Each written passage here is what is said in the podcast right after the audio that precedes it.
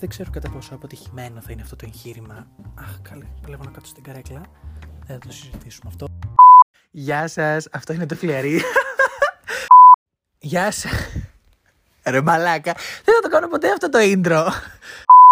Γεια σας. Αυτό είναι το Φλερίζιν. Εγώ είμαι ο Ζάργκ και αυτό είναι το επεισόδιο 8. Α, όπως όλοι ξέρετε, εγώ είμαι κεντρικά. Εγώ είμαι ο host. Καλησπέρα. Και σήμερα μαζί μου στο στούντιο, στα Ζάργκ Headquarters, βρίσκεται η κολλητή μου η Βικτωρία. Εγώ. Yeah. Yeah. Ναι, Μπορείς να μιλάς, ξέρεις, γι' αυτό Yeah. λέγεται podcast. Δεν σε βλέπουνε. Α, είχα- Πού είναι η κάμερα; Επίσης, θέλω να ενημερώσω γενικά τους listeners και followers αυτού του podcast, τους fans μου, που τότε το αποκάλυψε cringe όταν τους έλεγα fans. Αλλά love them, χιχι. Ζ. Ε, θέλω να. Ρε μαλάκα νομίζω το μισό επεισόδιο θα είναι εγώ που θα γελάω και εσύ που θα γελάς και δεν, δεν, δεν θα έχει επεισόδιο, απλά θα γελάμε. Αυτό που ήθελα να πω είναι ότι σκέφτομαι να ξεκινήσω, όχι σκέφτομαι, ξεκινάω ένα καινούργιο series που λέγεται Αφορμές και ουσιαστικά ε, θα παίρνω αφορμή από πράγματα που βλέπω, από σειρές, ταινίες ή που θέλω να ακούσω και θα αναλύω λίγο το βαθύτερο νόημα ή πράγματα τα οποία πρέπει να συζητηθούν λίγο παραπάνω και ναι, basically αυτό. Οπότε σήμερα και τώρα είναι το πρώτο επεισόδιο από τις αφορμές, οπότε ναι, enjoy. Έπαθε κράμπα το πόδι μου. Ε, αφορμές.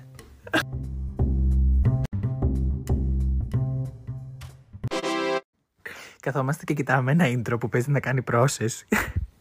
Δεν είναι ότι κάνω στη Βικτωρία, του κάνει process γιατί έχει πρόβλημα και απαντάει. Εγώ. Και πέρασε να στυπάσεις από το σπίτι μου μια μαγκούρα. Και καπέλο ψαρά, ξέρω εγώ, και σε φάση. Ναι, μόλις γυρίσει από το κάμπινγκ.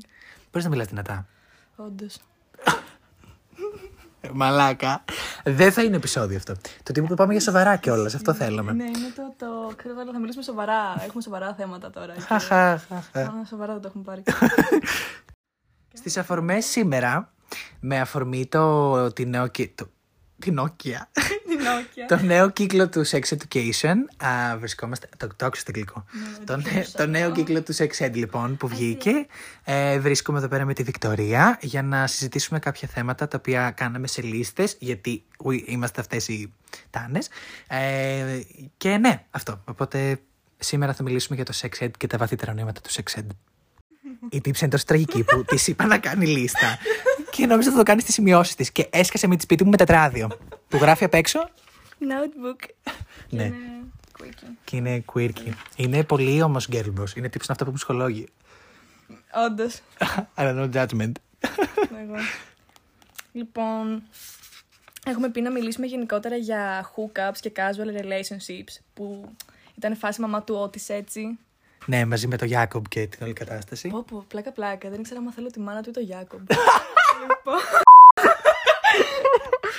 Εγώ, εγώ. λέτε. Όλοι μας. Okay, Όλοι okay, μας. Daddy, mommy. Mommy, daddy, mommy. Sorry. Sorry.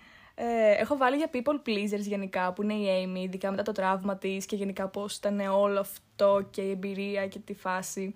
Και. Same beats, ξέρω εγώ.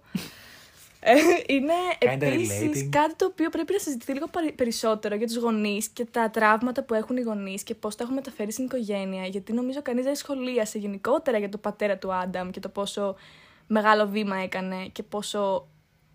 το μεγαλύτερο character, character development. Μπάσκετ. Κουνάει τα χέρια της ενώ μιλάει και γυρνάει και μου κάνει μπάσκετ. Γενικότερα για το πατέρα του Άνταμ και το πόσο. Ναι, Άνταμ λέγεται, ξέχασα. Και για το πόσο έτσι μεγάλο βήμα έκανε και ήταν πολύ σημαντικό στη σειρά και, προς τη- και γενικά ήταν ωραίο το μήνυμα που πέρασε. Άμα ποτέ κάποιος ενήλικα αποφασίσεις να τη δει και καταλάβει, ξέρω εγώ, ότι ο γονιός υπάρχουν και άλλα προβλήματα πέρα από τα δικά τους. Ε, έχω βάλει και για τη σχέση του Έρικ και του Άνταμ και το πώς τελείωσε και γιατί τελείωσε. Και ήταν κάτι που περίμενα από την πρώτη σεζόν ότι θα τελειώσει γρήγορα η σχέση τους και δεν θα κρατήσει, γιατί. Ε, φαινότανε.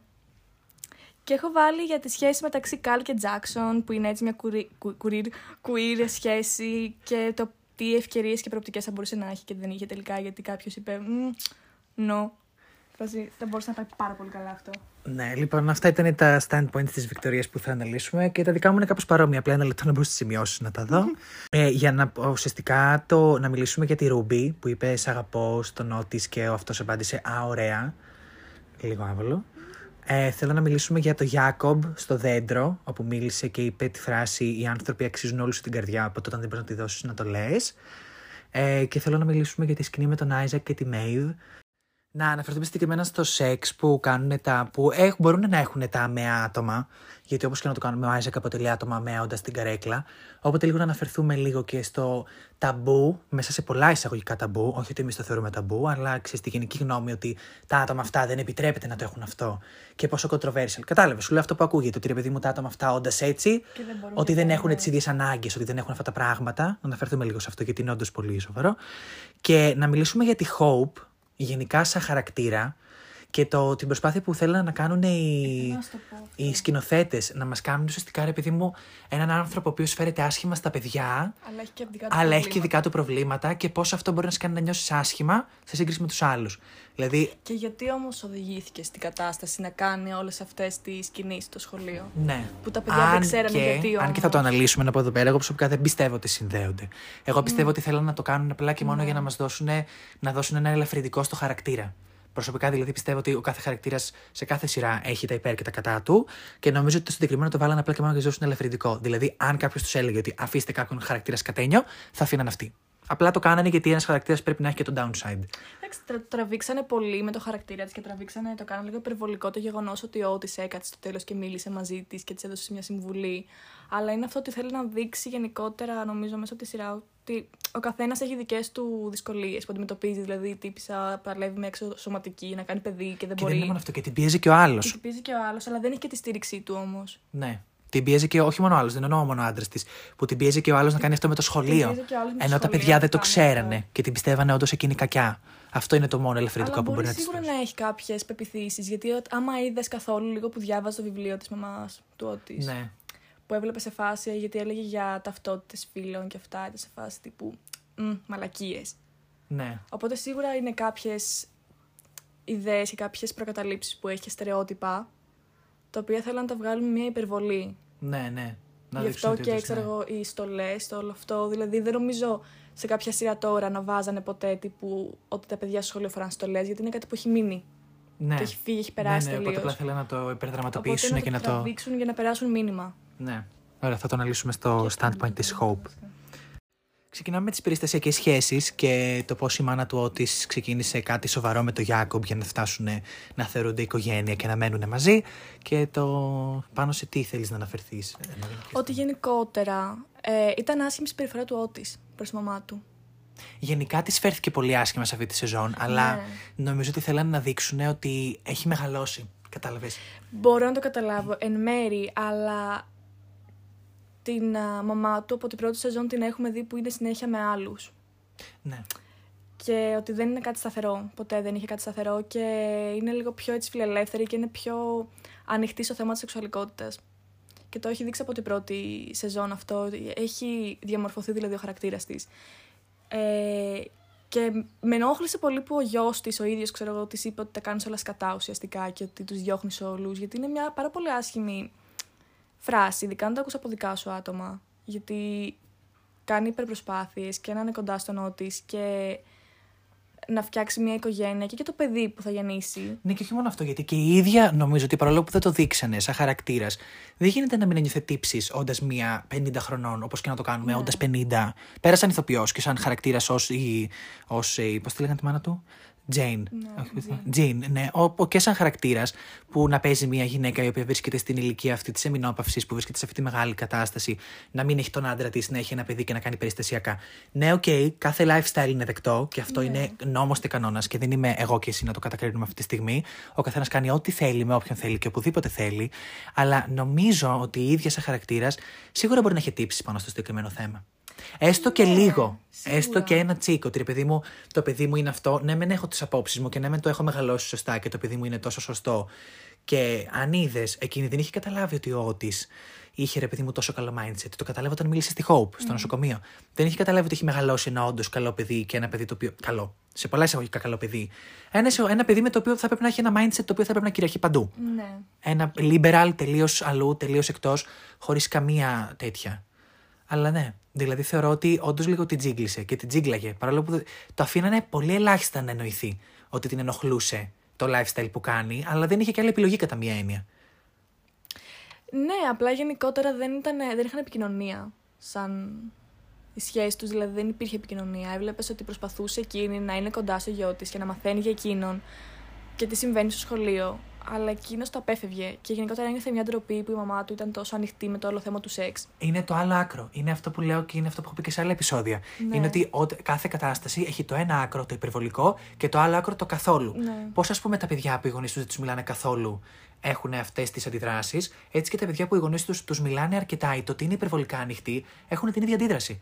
Γιατί η υπερβολή με το τίποτα έχει το ίδιο αποτέλεσμα. Γιατί είναι το άκρο, κατάλαβες.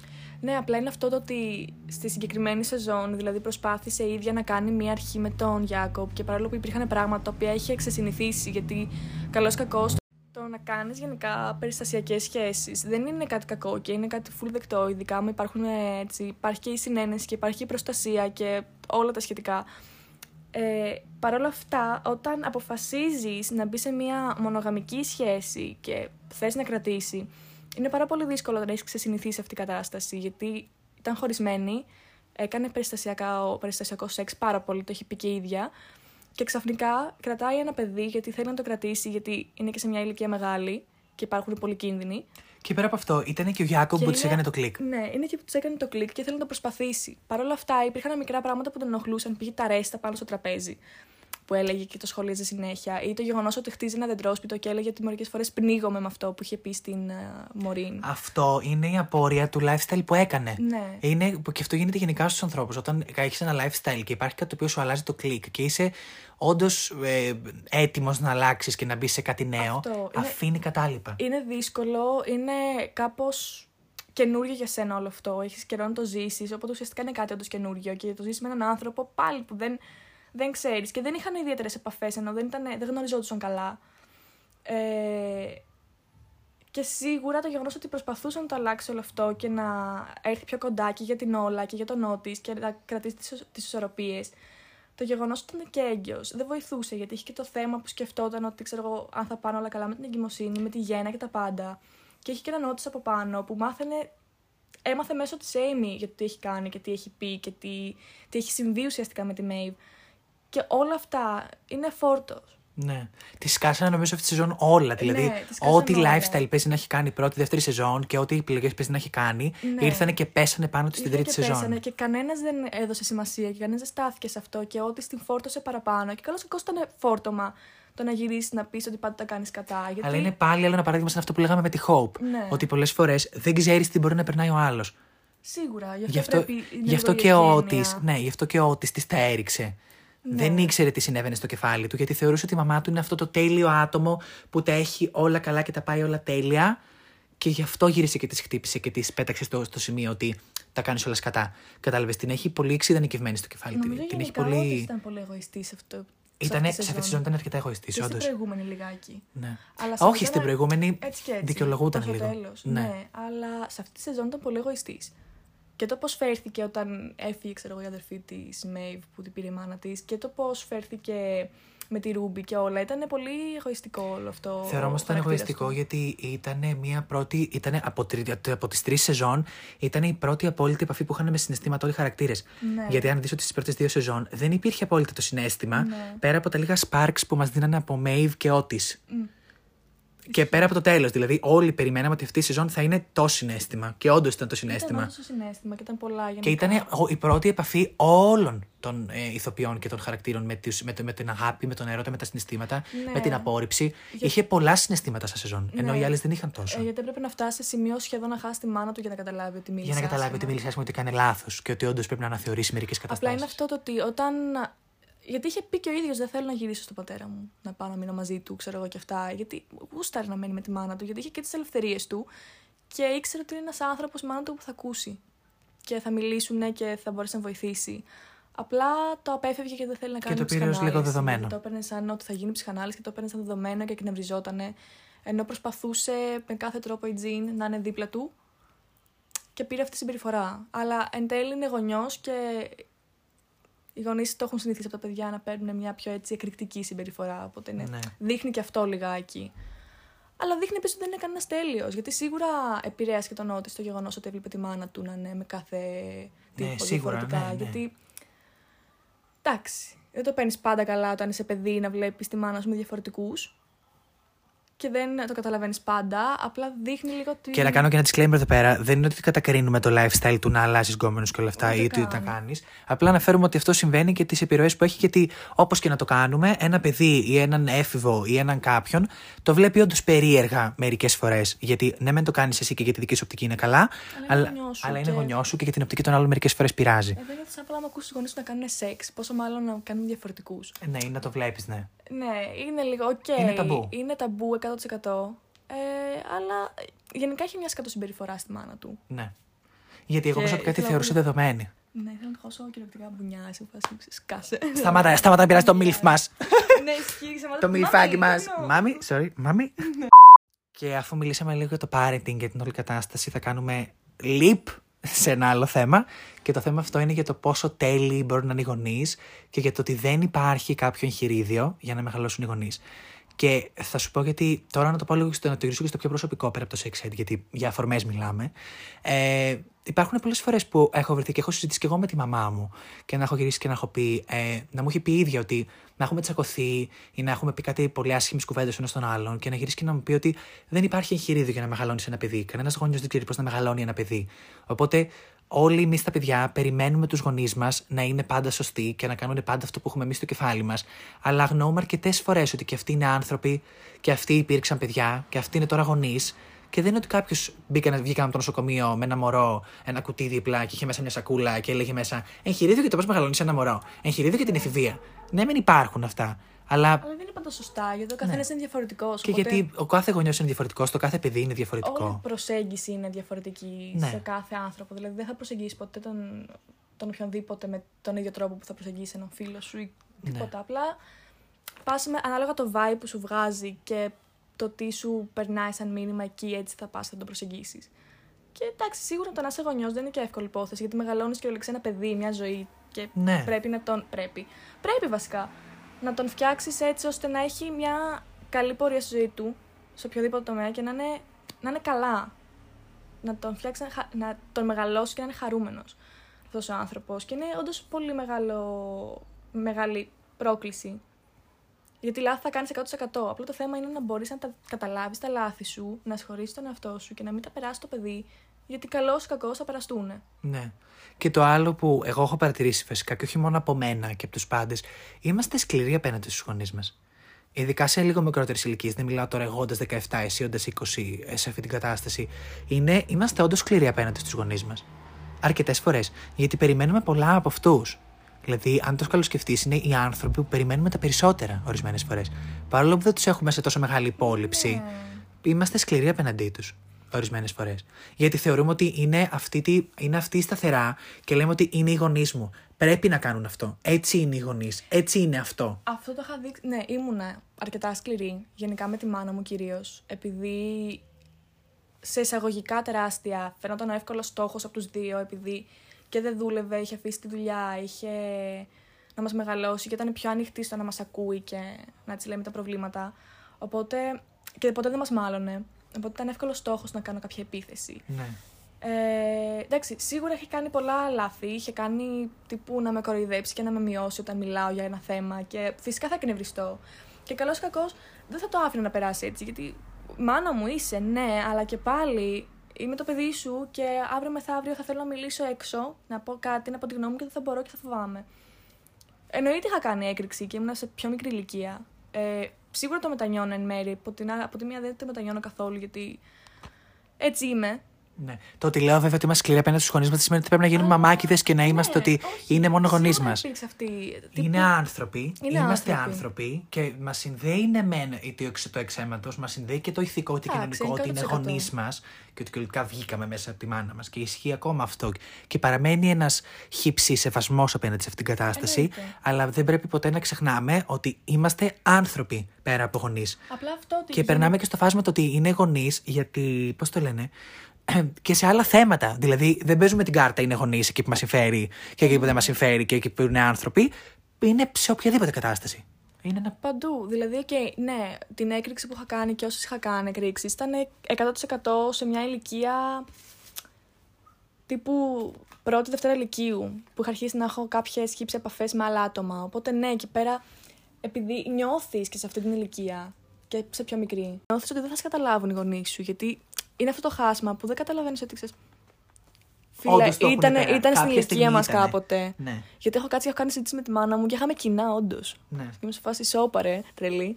Απλά εμείς θεωρούμε ότι είμαστε πολύ πιο μεγάλοι από αυτούς, επειδή ξέρεις, το βλέπουμε με τα δικά μας μάτια και εκείνοι, επειδή όντα οι πιο μεγάλοι, έχουν περάσει αυτή τη φάση. Ναι. Δηλαδή, εμείς θεωρούμε ότι οι γονεί μα δεν μας καταλαβαίνουν, ότι δεν το κάνουν αυτό, δεν το κάνουν το ένα το άλλο. Ενώ στην ουσία όχι απλά το καταλαβαίνουν, το, έχουν έχουν ζήσει περάσει. και το έχουν αναλύσει και το έχουν ξεπεράσει. Και εμείς βρισκόμαστε στην αρχή της κατάστασης αυτής. Ναι, απλά Οπότε δεν αυτό είναι το καταλαβα- ρήγμα. Ναι, αλλά δεν το καταλαβαίνουν όμως ότι εμάς μας επηρεάζει. Και Ναι. είναι αυτό που λένε ότι έχουμε πιο σημαντικά προβλήματα και σε φάση κάτσε Αυτό ρε που φίλε. ακούγεται, Είναι ναι, κακό. Γιατί ξέρω, εγώ, έχω κι εγώ σημαντικά προβλήματα και αυτή τη στιγμή είναι σημαντικό πρόβλημα. Γιατί η κυριολεξία με έχει ρίξει ψυχολογικά, σωματικά και όπως θε πες το. Οπότε ναι, είναι λίγο το... η απόσταση που υπάρχει. Αλλά δεν πάμε να είναι γονείς. Ναι. Ναι, αφορμή είναι τυπά που έπαιξε απ' έξω το τραγούδι που λέει Σ' αγαπάω. Το... Εγώ. Ήτανε εγώ στο γυμνάσιο. εκτός τόνου. Εγώ στο γυμνάσιο το μάθα που τραγούδαγα τον εθνικό ύμνο, ξέρω εγώ, μόνη μου για να μην Σε πάρει γνω- προβία. ναι, αστείο. Σε γνωρί. και σε φάση. Άμα τραγούδαγε, θα έμπαινε. Τέλος πάντων, έπαιξε το Σ' αγαπάω. Δεν ξέρω πώς το λένε αυτό το τραγούδι. Και θα μιλήσουμε για τη Ρούμπι. Σ' αγαπάω λέγεται. Νομίζω Ποιανού είναι; Δεν θυμάμαι καθόλου. Τέλειο. Τέλειο. Θα μιλήσουμε για τη Ρούμπι και το Σ' αγαπάω που είπε στο νότη και το. Α, ωραία που έλαβε ως απάντηση. Τι έχεις να πεις πάνω σε αυτό, Αστέρι μου; Η αλήθεια είναι ότι έχω δώσει παρόμοια απάντηση με το ότι οπότε ναι. Έχω λάβει παρόμοια απάντηση σε αυτή με τον, σαν αυτή με τη Ρούμπι. Αυτό ήταν κολλά πέντε. Για τον Μπούτσι, γιατί. για τον Μπούτσο όμως κανονικότητα για τον Μπούτσο γιατί είναι και οι δύο σαντ. Ναι. Γενικά δεν το ένιωθε ότι. Και όντως είναι λίγο άβολο γιατί σαν άτομο που μου έχουν πει σε αγαπάω και χωρίς να το νιώθω, είναι λίγο άβολο το. Είναι λίγο άβολο το όλο θέμα, το πώς απαντήσεις και τι θα κάνεις. Και το έλε- είπα από τηλέφωνο, σε φάση δεν ήταν καν από κοντά να πεις ότι μπορεί να δεις και την έκφραση και όλα αυτά και να υπάρξει λίγο η αγκαλιά, η συζήτηση του... Έχει Πάνω γίνει σε παρόμοια αυτό. κατάσταση. Θα στο κάνω mouth αυτή τη στιγμή. Ακριβώς η ίδια σκηνή με το συγκεκριμένο άτομο Ναι. από το τηλέφωνο. Ακριβώς το ίδιο. Από το τηλέφωνο να υποθούν πολύ παρόμοια πράγματα. Ε, κοίτα, θα σου πω. Εγώ προσωπικά πιστεύω ότι ο Ότης είχε παρασυρθεί πάρα πολύ από το όλο σεξ. Μιλάω Ναι. ξεκάθαρα. Δηλαδή, είχε παρασυρθεί ότι πρώτον, έχει sex life. Δεύτερον, έχει sex life με την πιο διάσημη τύψα του σχολείου. Και τρία, το ότι δεν τον ενδιέφερε κιόλας που αυτή τον είχε κρυμμένο, που ναι, με τον έτσουξε. Ναι. Αλλά γενικά πιστεύω ότι είχε απορροφηθεί τόσο πολύ με το σεξ, σαν σεξ και με την κατάσταση αυτή που υπήρχε στη ζωή του, που δεν νομίζω να έδωσε την ίδια βάση στα συναισθήματα που έδωσε και η Ρούμπι. Ναι, Γι' γιατί- αυτό και έδωσε αυτή την απάντηση. Εκεί το δίνω. Γιατί στη κυριολεξία η κοπέλα τον έφερε και στο σπίτι της. Όπου Ναι. είχε πει δεν έχω τόσο μεγάλο και φανταχτερό σπίτι που όλοι φαντάζεστε επειδή έχω την α, εικόνα που έχω στο Και σχολείο. όμω εκείνος δεν το κατάλαβε. Και είναι και ο πατέρας που ήταν άρρωστος. Οπότε ναι, δεν το κατάλαβε. Δεν μπήκε στη... Γι' αυτό λέω ότι ήταν εγωιστής αυτή τη σεζόν full και μαλάκας. Ε, εντάξει, και, και εγώ έχω δώσει παρόμοια απάντηση. Και εγώ έχω φερθεί λίγο παρόμοια με την έννοια να μην μπορώ να το αποδώσω τόσο αγαπώ. Αλλά το θέμα είναι ότι έδειξε κιόλας στη σειρά, δείξαν ότι μπορείς να το νιώσεις και σε μικρό χρονικό διάστημα, γιατί δεν βγαίνουν πολύ. Ναι. Και για κάποιον ο οποίος στα μάτια σου ποτέ δεν ήταν ψηλά. Γιατί για τη Ρούμπι, ο Ότη δεν ήταν ψηλά ποτέ. Ναι, και όμως. Και δείξανε πάλι. Άλλο ένα πράγμα που πρέπει να συζητηθεί. Το ότι τα άτομα τα οποία μπορεί να έχουν high status ή τα άτομα τα οποία θεωρούνται πολύ ψηλά στα μάτια κάποιων Ναι. Μπορεί να άλλων. έχουν δυσκολίες πολύ. Και πέρα από το ότι υπάρχουν τραγικές. δυσκολίες, έχουν συναισθήματα. Το ότι εμείς έχουμε, το ότι εμείς τους έχουμε κάνει τόσο μεγαλοποιημένα. Το, τους έχουμε κάνει μεγαλοποιημένα. Σύνταξη γραμματική. Εγώ. Μπορώ να πάρω φωτιά αυτή τη στιγμή, ας πούμε, να αυτοπεριποληθώ. Ε, το ότι τους έχουμε δώσει τόσο μεγάλη σημασία εμείς και ότι είναι η πιο διάσημη του σχολείου, είναι. Οκ, δεκτό. Αλλά τη έχουν δώσει αυτή τη σημασία και μαγικά. Αυτό ισχύει γενικά νομίζω στον κόσμο έξω. Το ότι όταν βλέπεις κάποιον να είναι τόσο high class και τόσο γνωστός και να είναι όπως η Ρούμπι, που μαγικά θεωρείς ότι δεν έχει συναισθήματα, δεν έχει προβλήματα, δεν έχει κάτι, ισχύει. Και είναι παντού. Είναι ξεκάθαρα στερεοτυπικό. Ότι οι άνθρωποι που περνάνε καλά και οι άνθρωποι που εμφανίζονται καλά και οι άνθρωποι που είναι διάσημοι, ας πούμε, ή οτιδήποτε, δεν έχουν προβλήματα και δεν έχουν συναισθήματα. Ναι.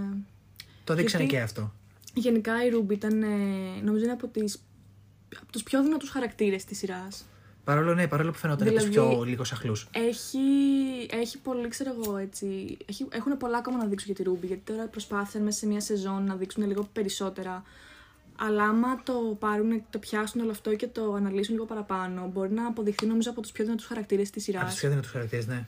Γιατί είναι ωραίο το ότι πιάνουν όλες τις ομάδες ανθρώπων και όλες τις κατηγορίες και δείχνουν ότι και αυτοί έχουν προβλήματα και αυτά είναι τα προβλήματά τους και καλώ κακός αυτά είναι το πώς έχουν φτιάξει σαν ανθρώπους τα προβλήματα και πώς. Είχα διαβάσει, είχα διαβάσει ότι αυτή που γράφει το Sex Education, νομίζω γυναίκα είναι, δεν θυμάμαι τι είναι, να μην κάνω και misgender κανέναν.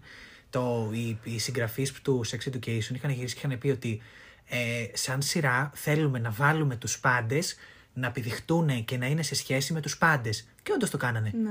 Η high class με τον σχεδόν τίποτα. Ναι. Ο, ο straight τυπάς closeted που έκανε, που έκανε bullying στον Έρικο Άνταμ να είναι με τον Έρικ Bisexual όντω. κιόλας. Η τύπησα με τους εξωγήινους που θεωρούνταν απόβρασμα να είναι κάτι με την τύπησα η οποία είναι full queer και ανοιχτή. Δηλαδή θέλανε τους πάντες με τους πάντε. Η όλα με τον Ότη.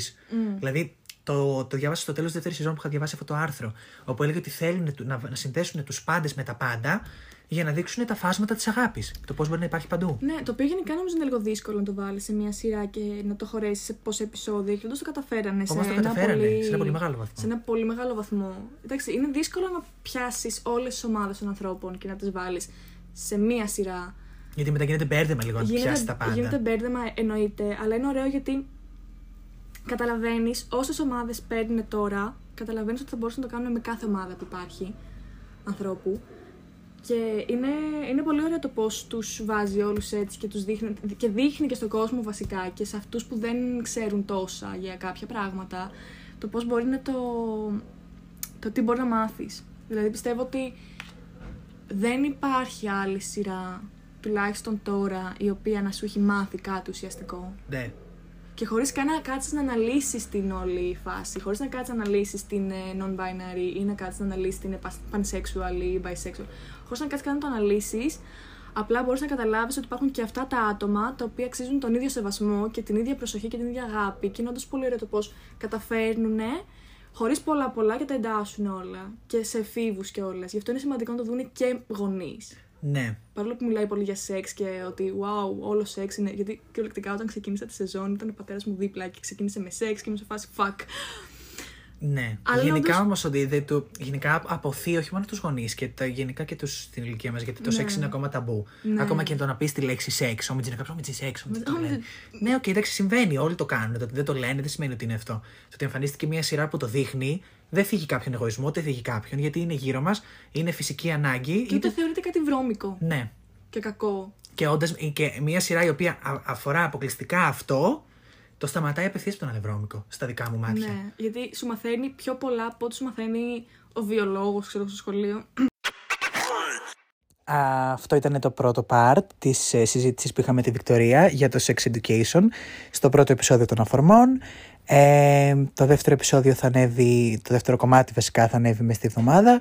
Ε, ελπίζω να σας άρεσε, ελπίζω να είστε όλοι καλά, στέλνω όλη μου τη θετική ενέργεια, τη θετική αγάπη και τα σχετικά. Καλημέρα, καλησπέρα, καληνύχτα, οτιδήποτε ώρα τα ακούτε. Και ναι, τα λέμε στο επόμενο part. Φιλάκια!